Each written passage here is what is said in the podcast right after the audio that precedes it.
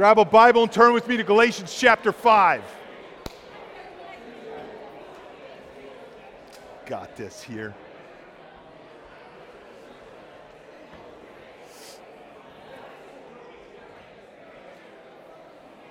The letter to the Galatians, chapter 5 guess this is, a, this is a, a safe place to begin your study of the scriptures. If you've never studied the Bible, you could just, and you didn't bring a Bible, all you got to do is, is grab your device and Google Galatians 5 and the initials ESV as an English Standard Version. That'll be the translation I'm reading from. You're going to want to see the text for yourself. I'll do all the rest.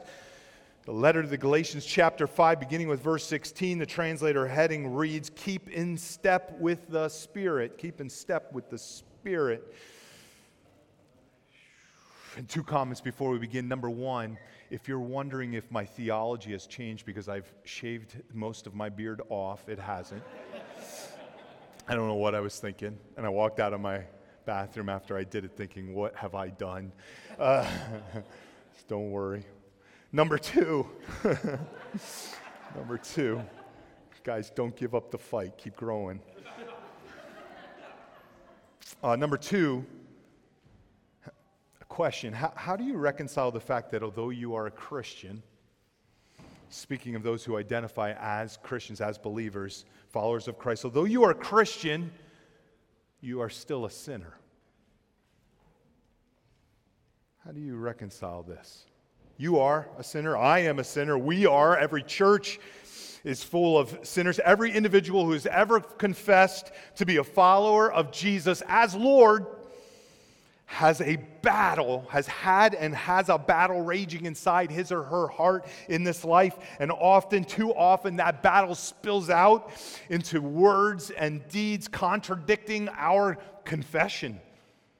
We are, as it would seem, living contradictions. Simultaneously, the old saying goes saint and sinner. Saint and sinner. How, how do you reconcile this? How, how do you reconcile you? and what does it mean? What does it mean about you, about us, about Christianity, about Christ? Has your sin, has your sin ever made you question whether or not you are a Christian? Has mine.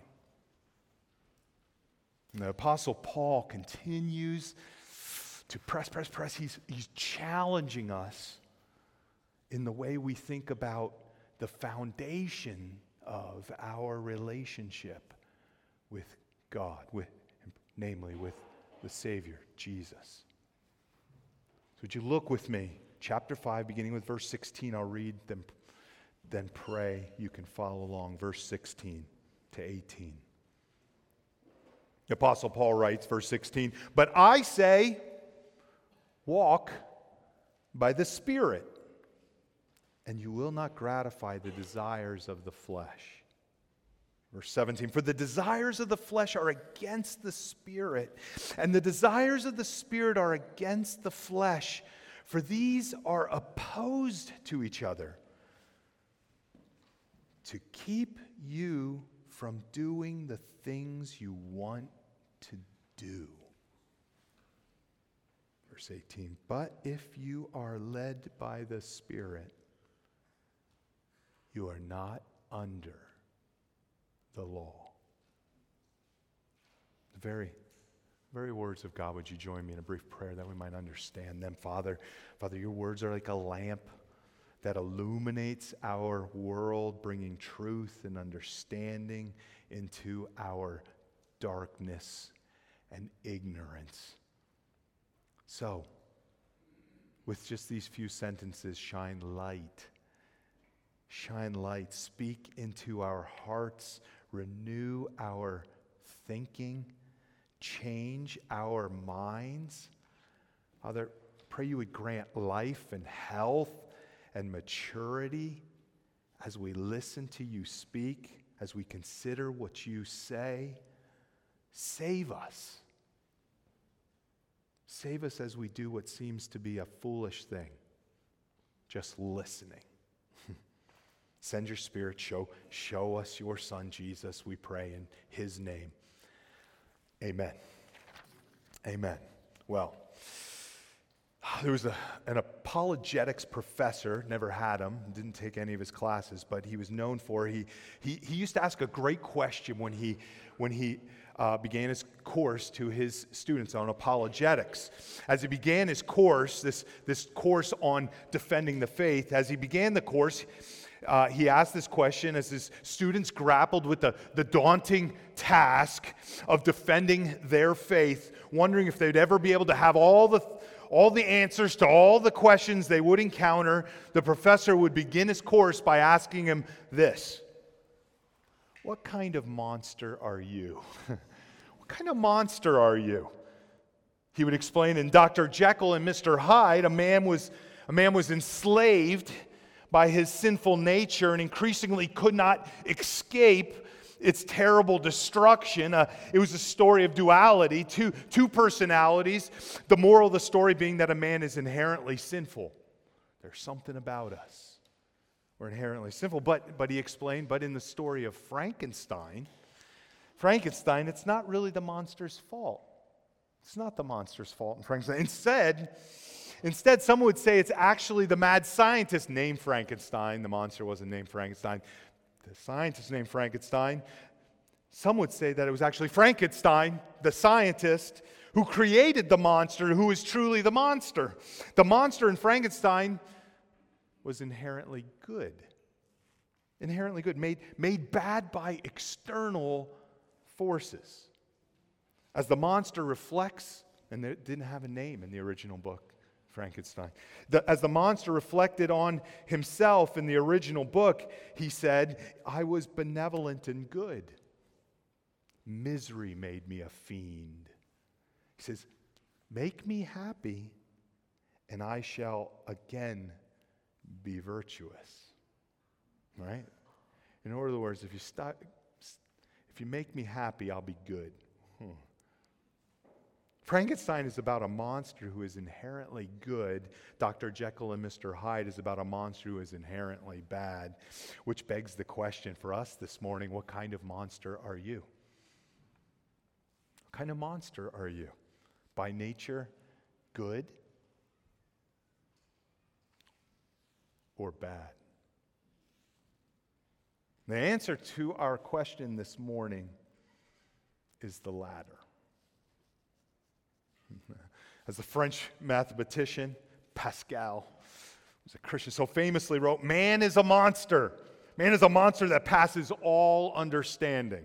Man is a monster that passes all understanding. We are Dr. Jekylls and Mr. Hydes, which, to go back to the professor who taught apologetics, his point was that only Christianity, only Christians claim to be Jekylls and Hydes.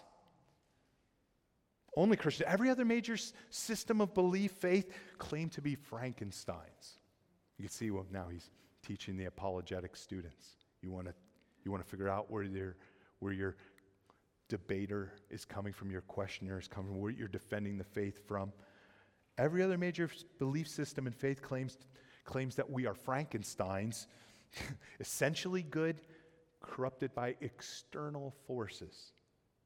But that's not it's not what Christians believe, what the Bible teaches. That's not what Paul writes here. That's not even your own personal experience, is it? No. No, we who believe are very familiar with the eternal, it's not eternal, thank God, internal conflict going on inside our souls today, a conflict often referred to as the Christian conflict for only Christians experience this. Like a, it's like a civil war going on inside us. There's this uneasy duplicity to our nature. As, as the Apostle Paul famously writes, so many of you will recognize this elsewhere. He says, he writes personally of himself, For I do not understand my own actions. Oh. For I do not want, uh, for I do not do what I want, but I do the very thing I hate. So the Apostle Paul speaking of himself, I have the desire to do what is right. Is this not our, all, all of our testimonies? I have the desire to do what is right, but not the ability to carry it out. That's, that's Romans. He writes, For I do not do the good I want, but the evil I do not want is what I keep on doing. Man is a monster that passes all understanding. What is going on inside your heart? You're a saint, but you're a sinner. That's, that's, that's what, in part, is behind what we considered last time we were in Galatians two weeks ago, as the letter made a big transition, turned the page, so to speak, and we began to draw conclusions to this radical message called the gospel.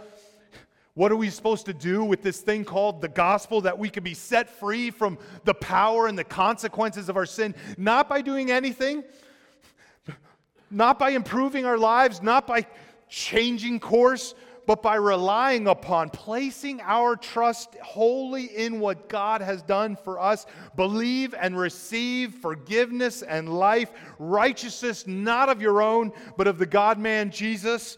Be set free, but, listen, but, don't be mistaken, Paul said two weeks ago. Don't be mistaken. You haven't been set free in order to be enslaved again to your monster. Uh, that's what he was saying. You haven't, all this hasn't transpired so that you can just go back and be a monster again. Verse 13, just prior is what we saw last time. For you were called to freedom, brothers. Only don't use your freedom as an opportunity to be a monster. what is to devour each other, to feed your flesh. How do we do this? How, how, do we do this? How, how do we not use our freedom as an opportunity for the flesh? How do we how do we not feed our sinful natures and desires and passions and inclinations? Some some would have you believe that the path forward, the answer the walk is lined with an ever increasing list of rules.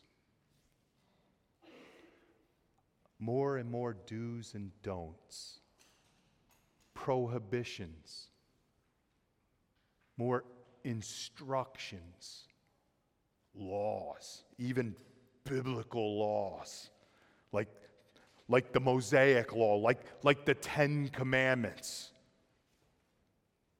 And you might expect right here at this moment, Paul would say, But I say,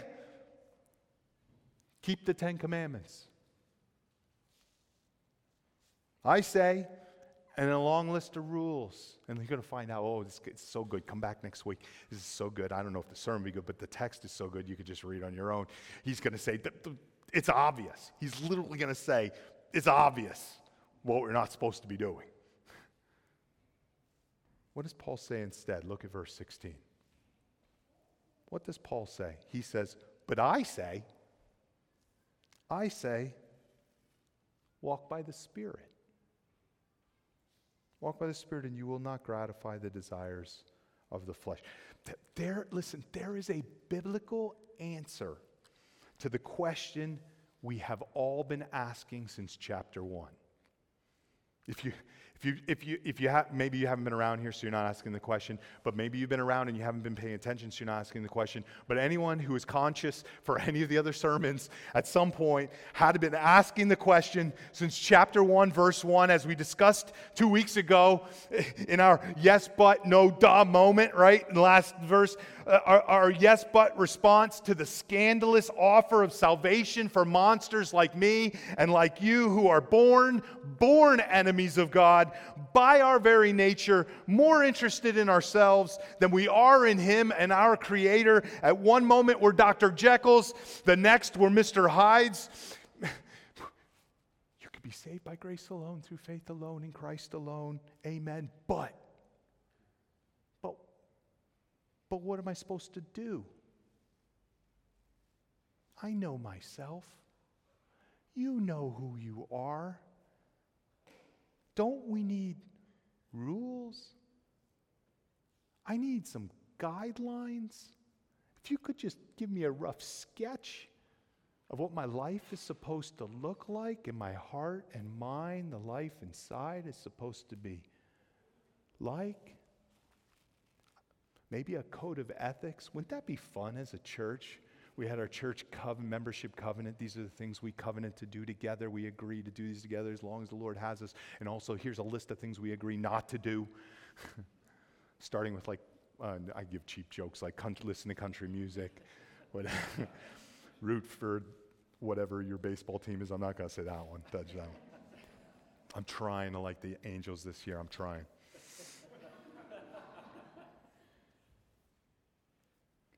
We know ourselves. That was, that was the problem in the last two weeks ago, and the last time we looked at this book.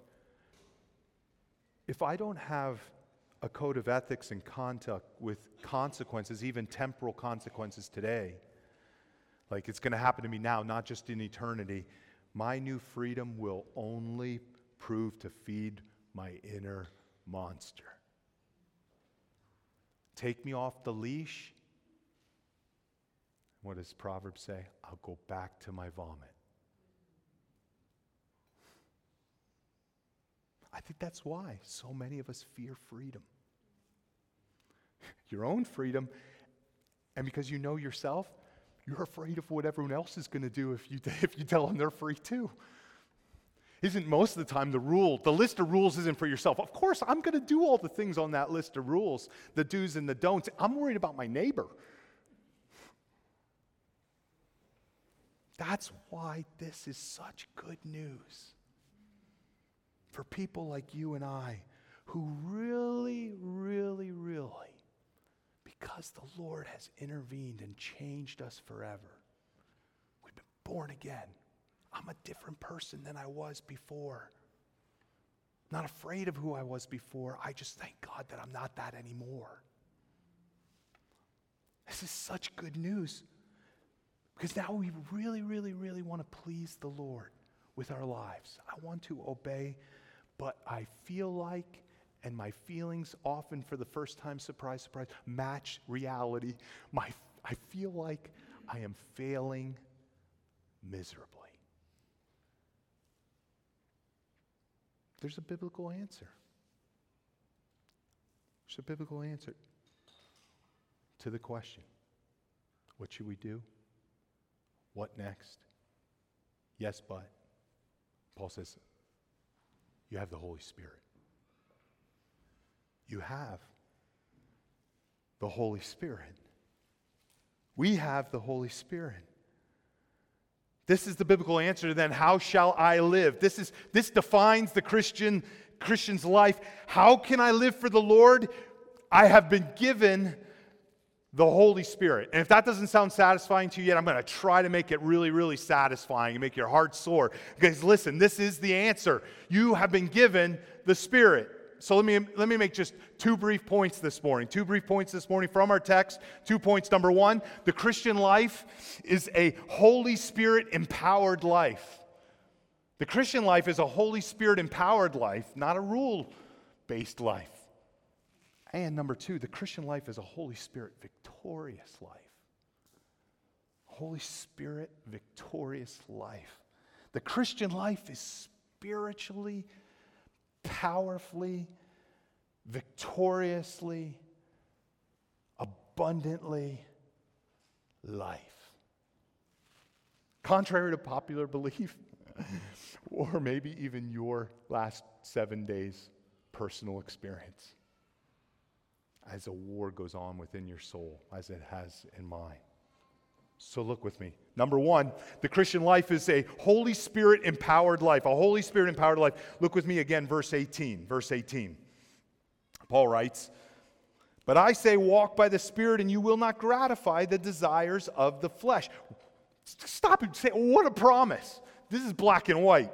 But I say, walk by the Spirit, and you will not gratify the desires of the flesh. Do this, whatever this means, this do this, walk by the Spirit, and you will not gratify the desires of the flesh, whatever what desires of the flesh would be, whatever that means. Listen, walk by the Spirit, the Holy Spirit. You have the Holy Spirit. Start right there. There's a run up to the reality in Galatians chapter 5, verse 16.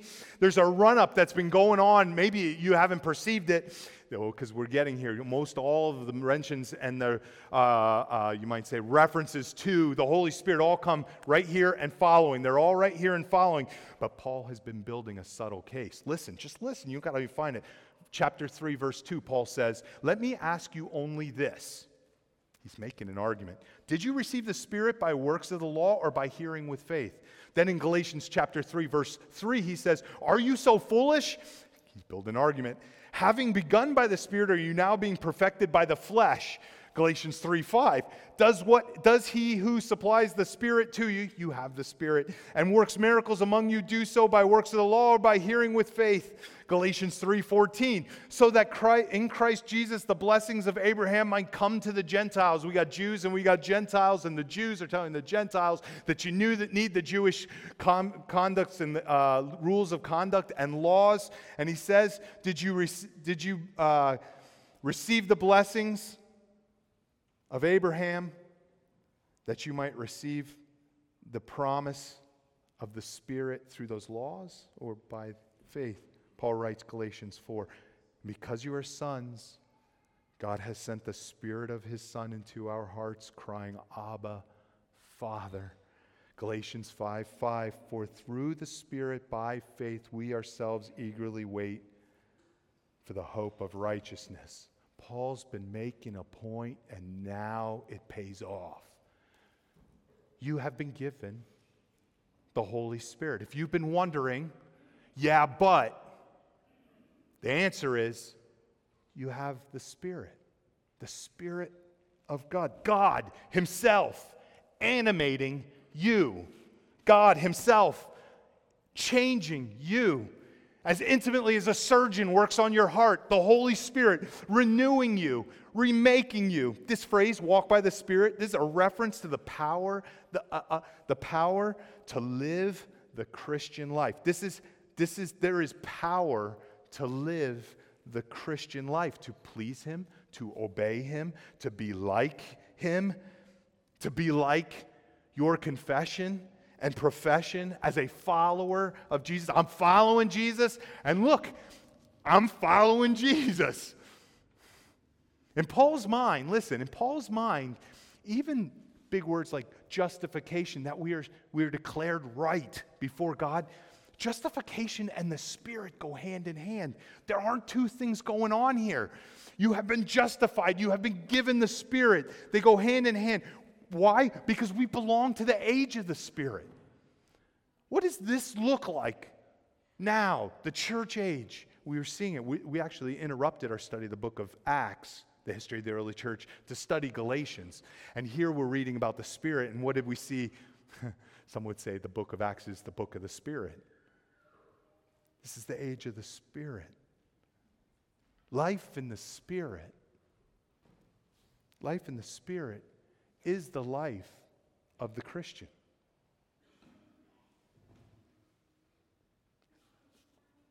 Nearly, nearly all of it imperceptible, not very spectacular, it's not like every morning you wake up, ta-da, I'm walking in the spirit, and then you walk over your, you know, whatever, water, and you just cruise through the house saying wonderful, godly things. No, if you're like me, you wake up and say, I don't believe anymore. and then you have to convince yourself to trust Jesus again.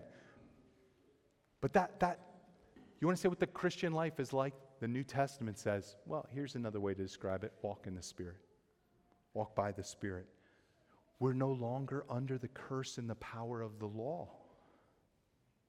But we're not lawless. It's been written on our heart, and we're now empowered by God Himself.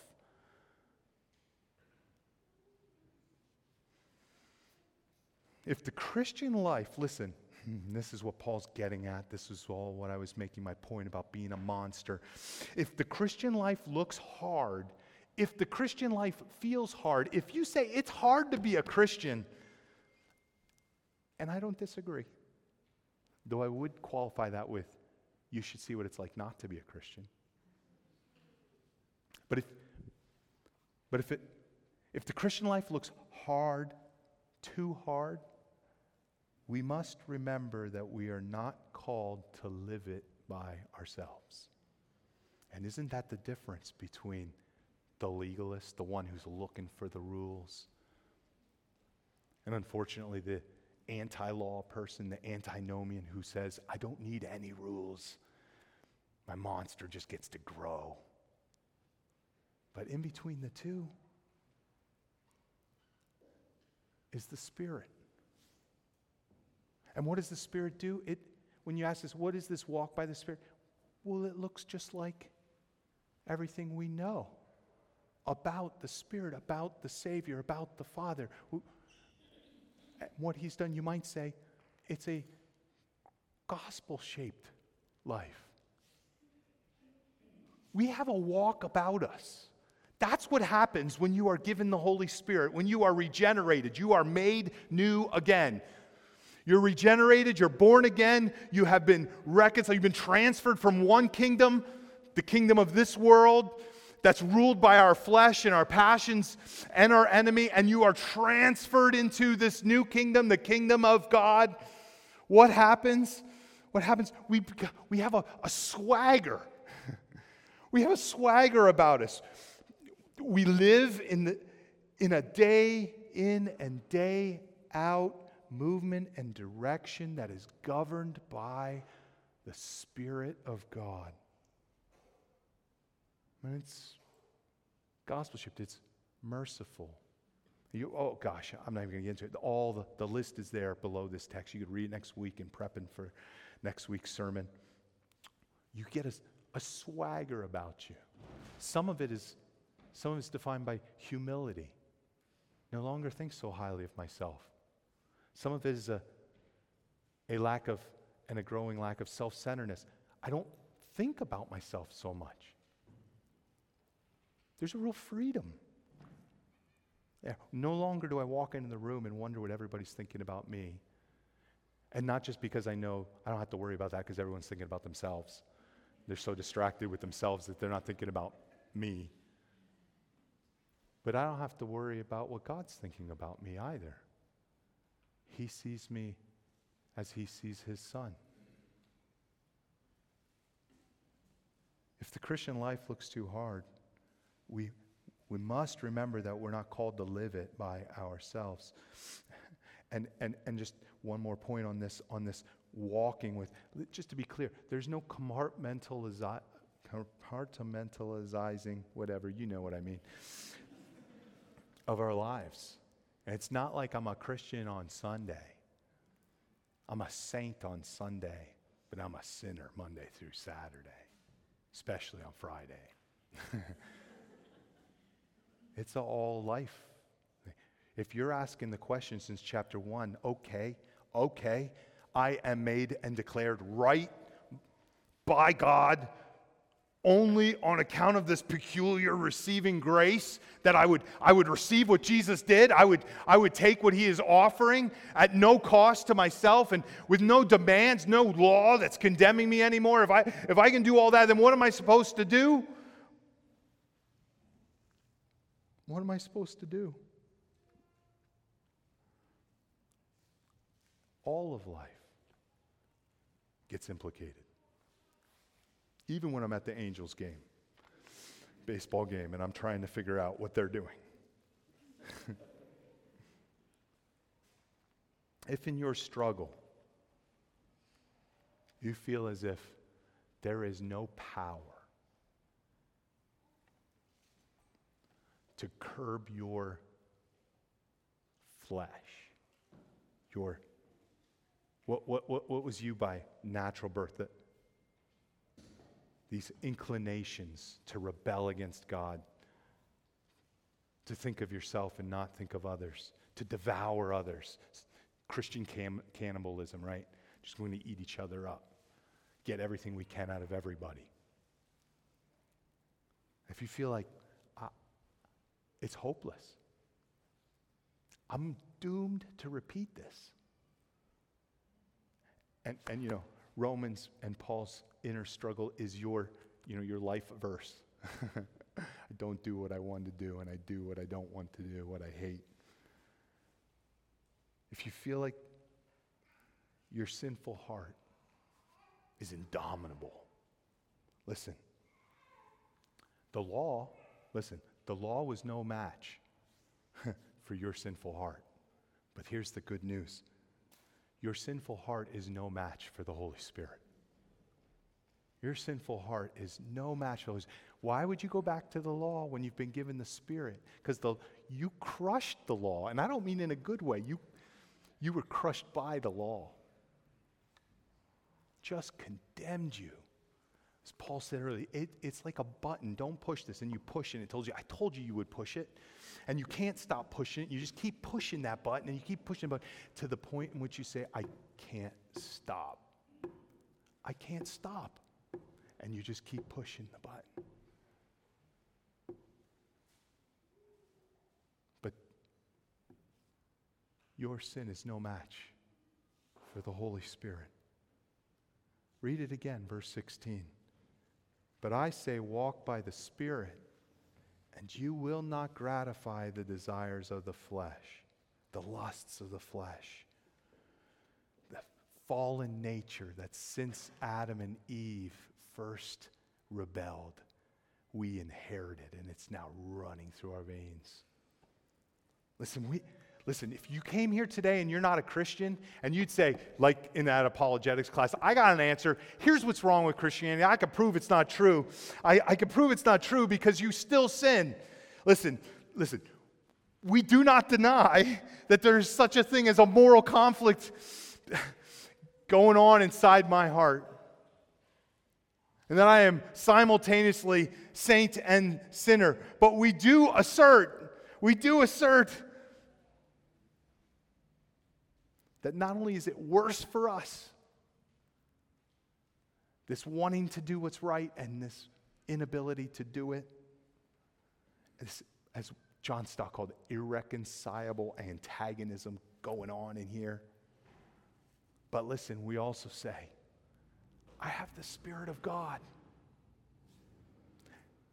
Slowly, He is changing me. This is Tim Keller, one preacher, he said, This statement, this statement, this text, verse 16, you will not gratify the desires of the flesh if you walk by the Spirit. He says, This statement is filled with hope and affirmation. Even when we are falling into sin, we can say with Paul, and you should say this, we can say with Paul, This is not the real me. That's not the real me as I'm tempted as I fall into sin, as I struggle with the passions that are alive in me, and I say no to things, but then I go back to those things, like a dog going, returning back and back and back again to my vomit. It's the monster rears its head. This is not any longer the real me. This is not what I really want to do. If we walk in by the Spirit, I want God and I want His will in my life. Even when the war continues. That's what verse 17 and following. Look with me. Verse 17 and following. Here it is again. Paul saying it. For the desires of the flesh are against the spirit. These are mo- some of the most, what you say, contemporary, applicable. You could say, uh huh, yes, but, no, duh. Oh, yeah, yep, this is me. For the desires of the flesh, verse 17, are against the spirit, and the desires of the spirit are against the flesh. For these are opposed to each other to keep you from doing the things you want to do. Listen, if the Christian life looks hard, we must remember that we are not called to live it by ourselves. By ourselves, our flesh runs ramshot over everything. You could throw all the rules in front of it you want. You're still going to push the button. There must be for the Christian an internal conflict. If you don't have that conflict, let me introduce you to the work of the Spirit, which begins with salvation. There's got to be that internal conflict. You got to have it. You got to have experienced this progressive sanctification, the Holy Spirit at work in me, changing me, transforming me, slowly at times, rapidly at moments. He's called us to be holy. We are to live our lives dependent not upon rules, but on the keeping power of the Spirit. Keeping ourselves securely tethered, united to the Spirit of Christ, now at work in the members of my body. As we abide in Him. It's interesting. Listen, oh, it's interesting. In the New Testament, when it talks about sinning, I don't know if you ever noticed this. When it talks about sinning, it's, it's not so much like you broke this rule and you broke this rule. It's, it, it talks about things like, it talks about things like, don't grieve or quench the Spirit. Don't resist the Spirit. Don't, don't lie to the Spirit. Here's your list. Don't test the Spirit. When He prompts you, respond. Don't insult, don't, don't blaspheme the Holy Spirit. Just declare, deny Him. In the New Testament, this is curious. In the New Testament, sin is not thought of primarily in terms of breaking a, a list of written prohibitions, but rather breaking our fellowship with the Spirit. We walk with the Spirit, and when we depart, when we deviate, we break fellowship with the Spirit who is carrying us along. It is interesting as well, if you haven't noticed yet, we're at the end of, almost at the end of Galatians chapter 5, five chapters out of six. And scholars, nerds do this. Uh, they count up how many times it, the, the book or Paul writes things that God has done and how many times he asks us to do something. In, uh, indicatives, things that, that God has done, and imperatives, we're, we're being called to do something. So far, we've had 29 gospel, you might call them, indicatives, things, things God has done for us. He's declared us righteous, He's saved us, oh, you name it. He's But there's only been 13 imperatives. And they're pretty much all coming up. This has all been about what God has done in us. There's the New Testament, the New Covenant inner word principle when we're talking about what am I supposed to do, the yes, but. The answer to the New Testament is what was anticipated in the Old, that God would write those laws on our hearts. He'd write them on our hearts, and we are not neutral we live, you might say, a third way between focusing on laws and focusing on our freedom. We're now filled with the Spirit. Being under the law in the New Testament is not the way to overcome the desires of the flesh, like I got this list of rules hanging over my head. No, instead, the Spirit of which our sin is no match, guides us, shapes how we live. What it means to be a Christian is to live, to walk by the Spirit. Mm. Point number two, very briefly. The Christian life is a Holy Spirit empowered life, but listen, the Christian life is also a, a Holy Spirit victorious life. Look at that last verse there, verse 18. That last verse right there. The Christian life is a Holy Spirit victorious life. Verse 18. But if you are led, there's a different word there. Did you see that? Walk by the Spirit. Now, here, end of these three sentences, verses. But if you are led by the Spirit, you are not under the law. Listen, if resisting the flesh if resisting your, your, your sinful impulses that continue to plague you, even as a saint, right? Aware that the Spirit's now empowering me, Paul makes one final comment right here before he jumps into long lists, saying what he argues is obvious. One long list. He says, rather than a list of rules, the law given to us to overcome the desires of our flesh through willpower. Now we find the Spirit actually carrying us along to victory.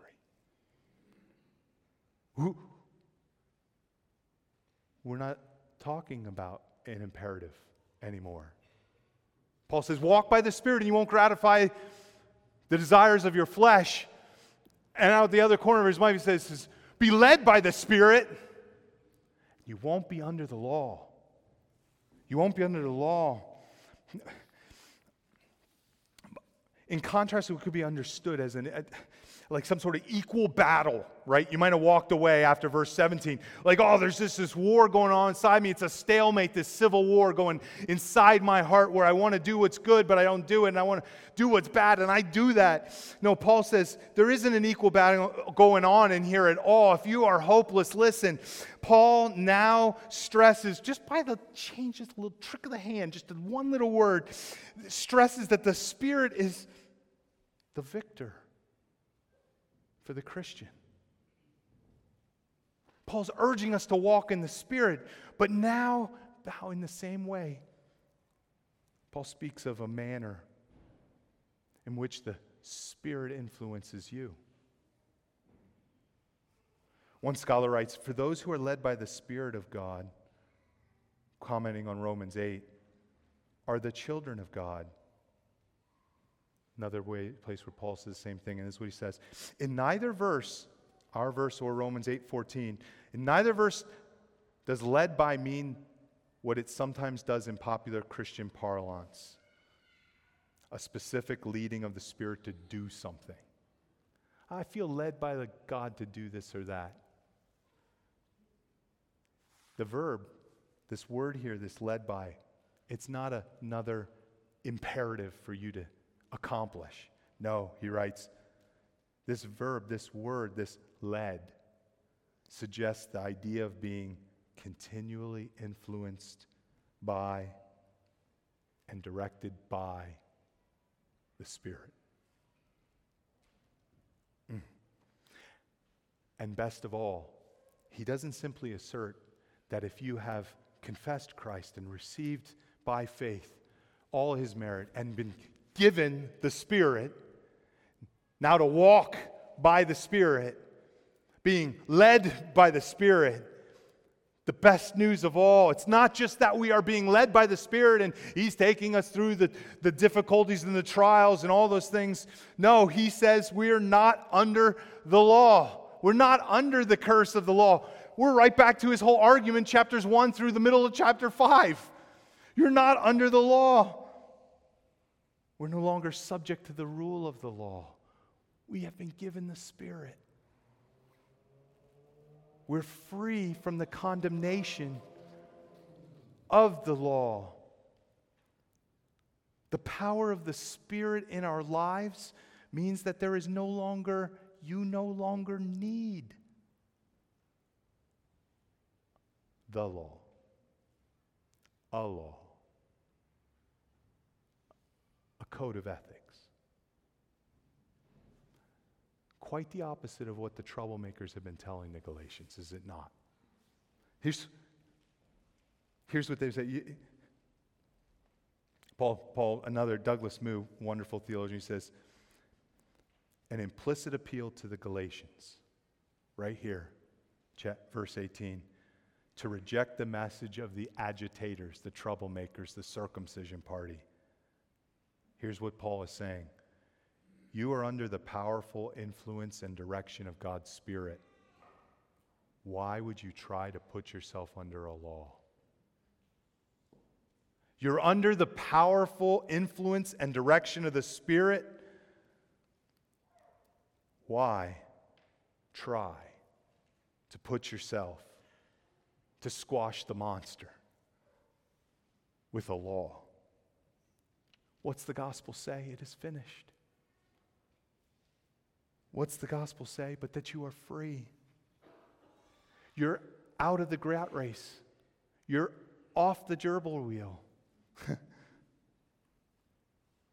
and so back to our first question. Second question. Does your sin ever make you question whether or not you're a Christian? Certainly, to some degree.